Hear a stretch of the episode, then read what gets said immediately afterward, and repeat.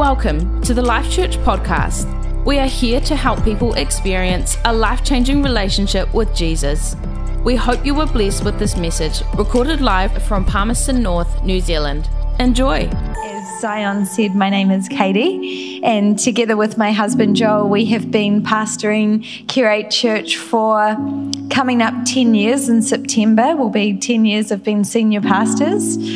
Um, we began pastoring when we were 25 years old. We had three children, and we went from one week our senior pastor was the pastor to another to the next sunday we were reading out a letter from him saying that he was no longer it and we were um, and so when I heard that Sophie and Zion were such young young pastors as well, I immediately my heart was pulled to them. I wanted to help them, but I'm so grateful that they didn't go through the kind of transition that we went through. You guys have been really lovely and gentle and awesome to them, and so great work. Do you know that your pastors are really incredible? And I'm not just saying that. Yeah, I think you could give them a round of applause. Really, really amazing. So, yeah, I have four children. They are awesome. I've got three sons and a daughter. Our daughter is her name is Violet. She's eight years old. She's wild, and um, because she, I guess she has three big brothers. um, our son Charlie is 11 and he's beautiful. We've got my son Micah, who's 14, totally pushing boundaries at this time. Um, and my eldest son is 18, about to turn 19 next month, and he's an amazing guy. He, um, I'm so grateful he lives at home still. He still likes us, and we still like him. Um, and so he's studying university, doing a finance degree, and he's a music teacher, teaching piano um, in primary school and he's our youth worship pastor. And so I'm so grateful um, to have him as part of it. And yes, I know I'm young. Um, it's okay. so um, growing up, I was totally like a rebel without a cause. And maybe you were a rebel without a cause, or you've raised a rebel without a cause. Um, when you're just rebellious for the sake of being rebellious, you know, that was that was me. My teachers didn't like me. Um, my report card always said, "Katie is great. She has a lot of potential." You know, you know when they say she's got a lot of potential, it's like yeah, she's not really living up to it. Um, I remember my science teacher, Mrs. Lund, she was so great and she was an older lady and she wore like these kilt like skirts. And so my whole, like, my whole purpose from going to science was not to learn, but to see how many, you know, those test tube clamps? Yeah, just to see how many of those clamps I could get on her skirt as she walked past. Um, rebel without a cause. I'm just painting a picture here. You know, I remember in my um, economics class, my teacher, I remember she said to everybody, Would you, like, everyone, girls, like, let's go outside. And I just had like this moment of genius. And so I hid when they all went outside. And as they were outside, I hot glue gunned everybody's pens to their desks, including the teachers and their rulers and everything. And so when they came back in and tried to use their pens, I remember feeling that tension of like, I should own up to this because it was awesome. And so I jumped up and was like, it was me. And um, I only got a week of detention, which I thought was not too bad, really, not too bad at all. Definitely a rebel without a cause. And so when I became a Christian and when I um, received Jesus, I was like, what do I do with all of this defiant energy? Where do I channel this? And it has been really cool because I love how the Holy Spirit meets you where you're at. And He's taken me on a journey how to channel that defiant energy into actually standing defiant against the culture around us. So within all of us, we have a flesh, and our flesh is defiant, and it's usually defiant to the things of God and to authority. And, and so the Holy Spirit has been showing me how to channel that defiant energy into actually being defiant to the culture that we live in. See, I don't think I need to explain to you or to tell you that the culture we live in today is very different from the culture of Jesus and the ways of Jesus. I don't think I need to explain that to you. I think that's pretty obvious. And so to live embracing this culture of Jesus, it actually means to stand against the tide So we can't expect to just go out and live amongst our culture without standing against a tide. And so it's about taking that defiant energy and then standing against the pull away from Jesus and his ways and channeling that to live within his ways. It says in Romans chapter 12, verse 2 don't become so well adjusted to your culture that you fit in without even thinking. And so, what better way to be equipped then to look into God's word. And so this morning, uh, this message is based on the text of my favorite psalm. It's probably the most well known psalm. It's a precious um, piece of literature, it's a treasured piece of literature, not only in the church, but outside of it, and that's Psalm 23. And so I'm going to read Psalm 23, and I'd encourage you, I'm sure you've heard it before. If you haven't, this is going to be great for you. But I just encourage you to hear it as if you're hearing it for the first time. So you can close your eyes if you want to do that. And I'm going to read out Psalm 23. This is in the New Living Translation. The Lord is my shepherd. I have all that I need. He lets me rest in green meadows. He leads me beside peaceful streams. He renews my strength. He guides me along right paths, bringing honor to his name. Even when I walk through the darkest valley, I will not be afraid, for you are close beside me. Your rod and your staff, they protect and they comfort me. You prepare a feast for me in the presence of my enemies. You honor me by anointing my head with oil. My cup overflows with blessing. Surely your goodness and unfailing love will pursue me all the days of my life, and I will dwell in the house of the Lord forever. Amen. Heavenly Father, I thank you that you are with us. I thank you for this church.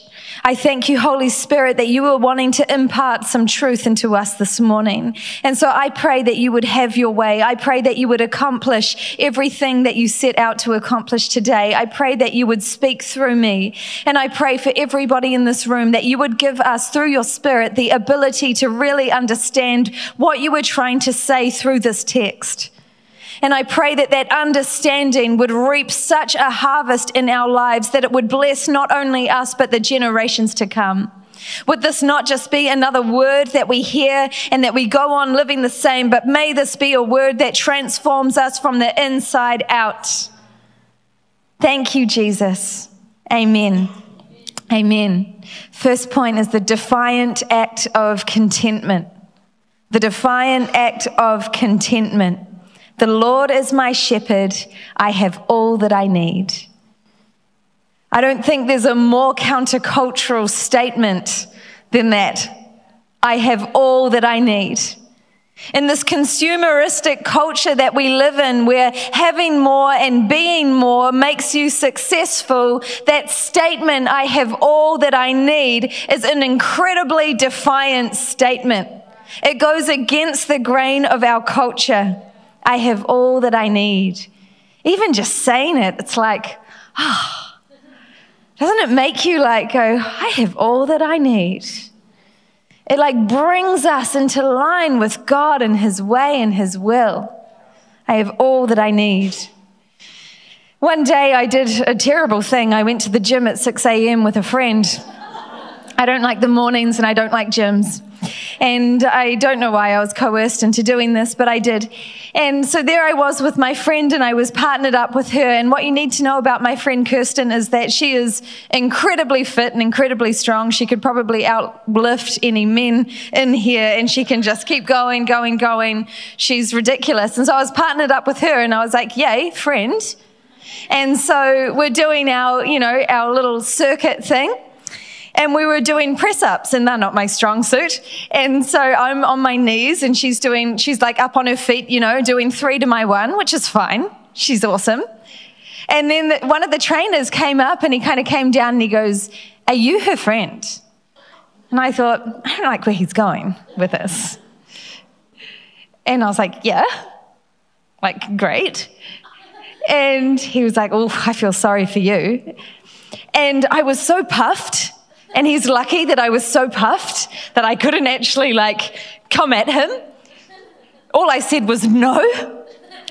But what I wanted to say was, hey, like that statement is exactly what is wrong with the culture today.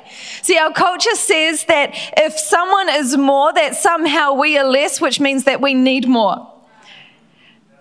But this is not the way of the kingdom. This is not the way of Jesus. That we can stand next to somebody that has more and still declare, I have all that I need. And so my fitness can stand next to my friend's fitness and I can still say, I have all that I need.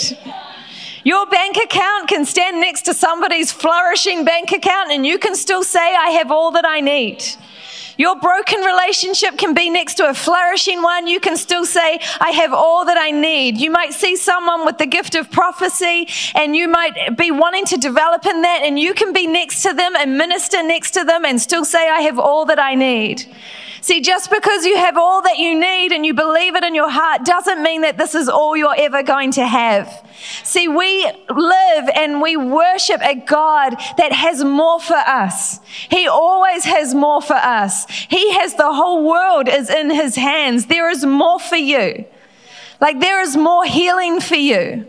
There is more courage for you. There is more, there is more faith that you can have. There's more healing that you can have. There's more restoration for you. There's more opportunities for you. Just because we have all that we need doesn't mean we have all that we're ever going to have. I love in Ephesians 3, verse 20, I have this up on the wall in our bedroom. Now, all glory to God who is able, through his mighty power at work within us, to accomplish infinitely more than we might ask or think. He has more for you, more freedom for you. And so, even when we feel like we're totally lacking, we can say and mean, I have all that I need because the Lord is my shepherd and all that I have right now is not all that I'm ever going to have. The defiant act of contentment. I love a content person. I love a content person. The second is the defiant act of rest. The defiant act of rest in our busy, busy world that glorifies success, that glorifies having different jobs and running from meeting to meeting. It glorifies the working mom, those that are in power than this tired world, there's nothing more defiant than to be in a place of rest. He leads me, He lets me rest in green meadows. He leads me beside peaceful streams, and He renews my strength, or He restores my soul.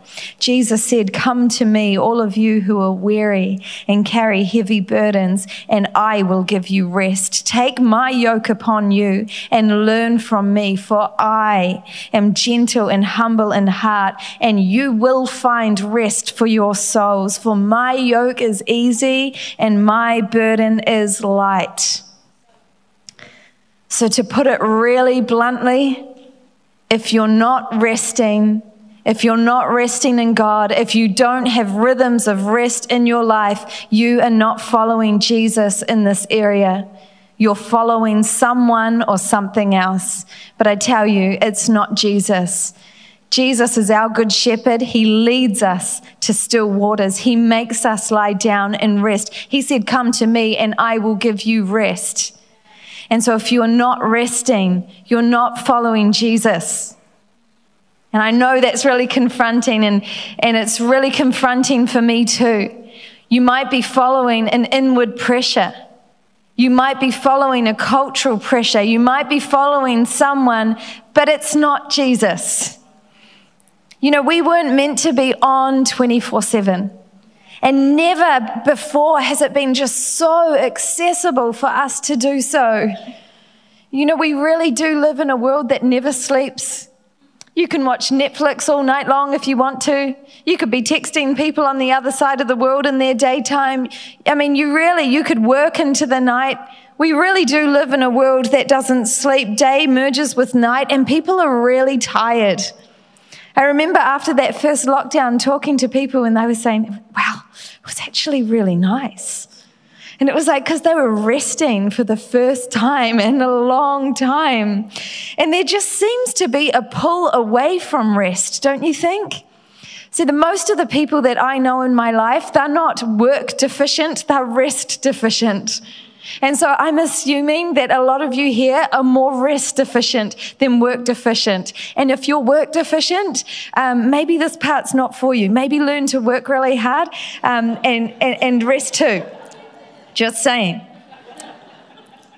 You know, I remember when I was a young mum and so busy, you know, four kids. And, and if I ever had a moment to finally sit down, I tell you what, if Joel's car pulled in or someone else's car would pull in, would like, I'd leap up and just pretend to start dusting something or like, you know, fold washing. Like, what is the problem with someone walking in and seeing me with my feet up? Like, they'll probably say, great work, you know, but why is it that we feel like less? That we feel like busyness is like a badge of honor. It is not the way of Jesus. I think that's why it says in one translation, He makes me lie down in green pastures because we're so resistant and stubborn. You know, we were created to live, to work with purpose, and we were created to rest with purpose. Notice that it says, He leads me beside quiet waters and He refreshes my soul. It doesn't say rest refreshes your soul. It says He refreshes my soul. And so if you're thinking, I just just need a holiday. I just need another day off. Rest is not going to refresh your soul. Jesus, your shepherd, he's the one that refreshes your soul. And so the culture of our world is I need another holiday and I need this day off. That is not going to satisfy. The only kind of rest that is actually going to be a rest for you is the kind that is found in God. And so that leads me to the first point of rest is a, a soul rest a soul rest, living and working and relating from that place of rest in God, an abundance of identity and security, knowing where we are, knowing who we are in God, knowing where we've come from, knowing where our value comes from, nothing to prove, striving free, that place of rest in God. He refreshes my soul. Sabbath rest, that's the other one. We're not so good at that in this day and age. It's, we might think it's an Old Testament thing. I think it's a very relevant thing for our modern world. And I think there's no greater act of defiance than to actually stop and realize that this whole world doesn't revolve on me continuing to go, but I'm going to show everybody that I can stop and I can rest and I can trust that it's in God's hands. It's an act of faith to stop and to rest. See, Joel and I, with our four children and with a big church, we could go 24 7, seven days a week and still not get everything done. So for us having a Sabbath, it's like an act of faith. And so for you today, this should be your day of Sabbath. This should be a day of rest where you come and you worship. And when you go home, you're not doing housework, you're not going to the supermarket, you're not running errands, you're not mowing the lawns, but you're actually resting. You're connecting with God and you're connecting with each other, and He becomes your rest. It's not just a ceasing of activity, it's a drawing closer to Jesus. And so for us as pastors, we don't get Sundays off. And so we start our Sabbath on a Thursday night at dinner time with our family. We've done all of the housework and errands, and then we go to bed and rest, and we wake up, drop the kids at school, and we spend the whole day not doing any jobs, just refreshing ourselves in God. And it's been life changing. It's been life changing. The defiant act of rest. The defiant act of rest. Thirdly, the defiant act of courage. Even when I walk through the darkest valley, I will not be afraid, for you are close beside me. You know, in the time of David, valleys were not a safe way of passage. Valleys were not a safe way of passage. You only went through a valley if you had to or if you had enough weapons and means to defend yourself. Because when you walked through a valley, there was often, often like desert raiders and desert robbers, and they could be hiding and they could look down, see that they could take you. They would come and trap you. And so you had to be able to defend yourself. It was that feeling of someone could take me out at any moment. And so when you imagine that, imagine walking through that valley, I'm just going to read it again. When I, even when I walk through the darkest valley, I will not be afraid. Why? For you are close beside me. So our, our courage is not in our ability to get through the valley. Our courage is not in our own ability to, to, to defend ourselves. Our courage is because of who is beside us. Just like a little kid is able to stand up to their bully because the big brother is next to them. All of a sudden, a bit more courage, you know? Their confidence is not in their own ability, but in the one who is with them. In my little brother's case, his big sister, who was not so big, I was the same size as him. But I remember in primary school, uh, we were playing this game, and I was two years older than him.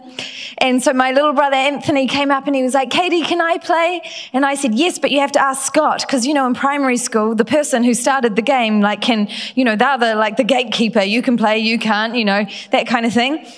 And so my little brother Anthony went up to Scott and said, Can I play? Like with this cute smile on his face. And he just yelled in his face, like, No. And he pushed him. And I was like, oh. And so I just went up and I just kicked Scott where it hurt. And as I was walking away, I was like, I should have done more. Like, I felt, I think he deserved more than that. I should have stuck up for my brother a little more. And so then, you know, the next time we were walking home from the bus, and my friend Corey was giving Anthony a really hard time. He was like holding the ball like high above him, like teasing him. And so I went to swing at him, and I didn't mean to punch him in the face, but he spun around. And so I got him square in the tooth, which knocked it out. And um, I did get in trouble for that. But I tell you what, they didn't pick on Anthony anymore. And it was because I was with him. And so for us, our confidence in the valleys that we walk through in life is not in our ability, but it is in who is with us. See, God is omnipresent, which means He is with us all of the time. It's like a divine miracle, even when we can't see Him, even when we can't feel Him. He goes before us. He is beside us. God kept saying to Joshua as he was leading the people of Israel into the promised land, be strong and courageous. Why? For I am with you.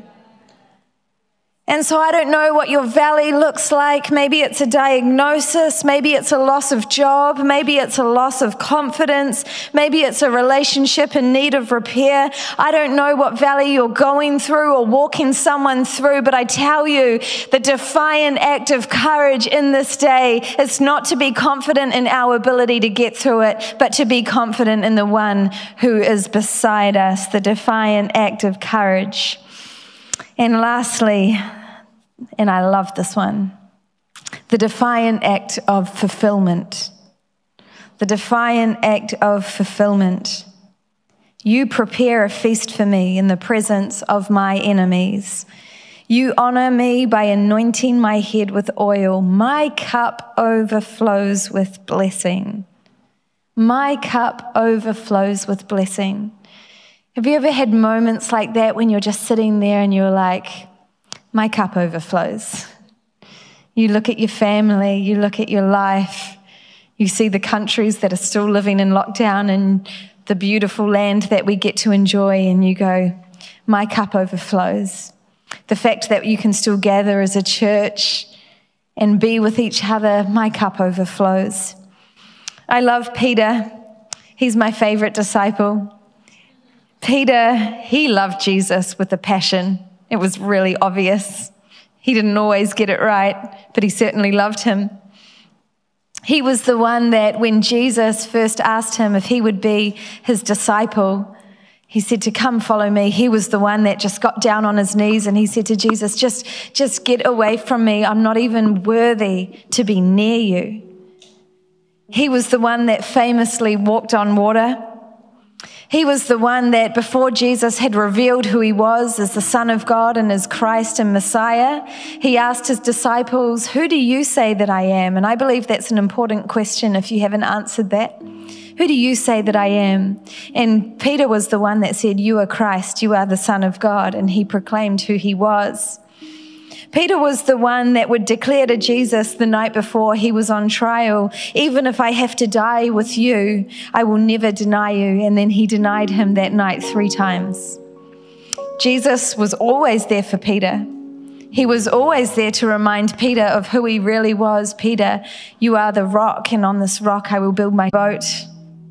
All of Peter's regret was in the boat. All of Peter's fear was in the boat. His loss of the vision for what he hoped his life would be, all of his internal struggles were in the boat. And they fished all night and they caught nothing. And then someone, the risen Jesus, who they didn't recognize as Jesus on the shore, said to them, Hey, friends, have you got any fish? Knowing full well they didn't. And they said, No, fished all night long. And he said, Well, why don't you let your nets out on the other side?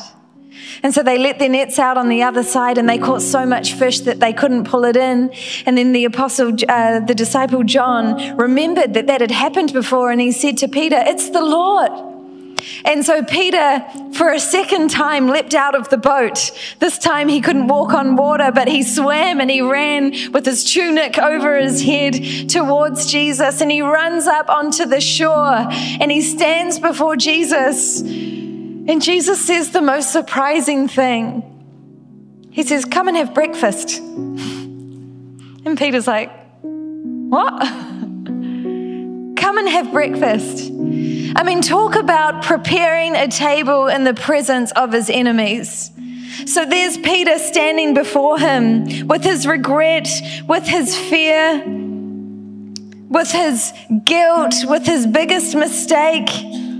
And in the presence of those things, Jesus is saying, Why don't you sit down and eat? And it's like he's saying to us, I know you're feeling disconnected from me. I know you've got doubt. I know you've made mistakes. I know you've got your struggles. But hey, in the presence of those things, why don't you sit down and why don't you feast on the goodness that I am? So I think in life we can think that we have to get all of those things worked out in order to sit down at the Lord's table and enjoy his goodness. But he's saying in the presence of those things, would you sit and eat? In those presence of those things, would you enjoy who I am? Not because of anything that you've done, but because of who I am. See, the enemy doesn't want you to live fulfilled. He wants you to think that those things keep you separated from God, but He's saying, Taste and see that I am good. Pull up a chair in the middle of adversity and discover just how good I am. You prepare a feast for me in the presence of my enemies. You honor me by anointing my head with oil. My cup overflows. My cup overflows. The defiant act of fulfillment. You know, David himself, he was a shepherd. So as he writes Psalm 23, he has an insight knowledge into what being a shepherd actually is and how a shepherd relates with the sheep. And Phillip Keller, he is a writer and he was a shepherd by vocation and a pastor. And he wrote this amazing commentary on Psalm 23. And I just want to read you a tiny bit out of it. And he said, according to their makeup, it is almost impossible to make a sheep lie down. Um, it is almost impossible to make a sheep lie down unless it has four requirements. They must be free of all fear, free of all friction from their kind, free from tension, and free from hunger. And it's only the sheep man himself who can provide relief from these anxieties. And isn't that amazing that it's only Jesus Himself, our shepherd? He is the only way we can live this defiant life. He is the only way we can live content, we can live rested, full of courage, and fulfilled. That we can only rest because of who He is. Thanks for joining us today. If you enjoyed the podcast, you can comment, subscribe, or share it with your friends. For more information, visit us at lifechurchpn.co.nz. Have a blessed week.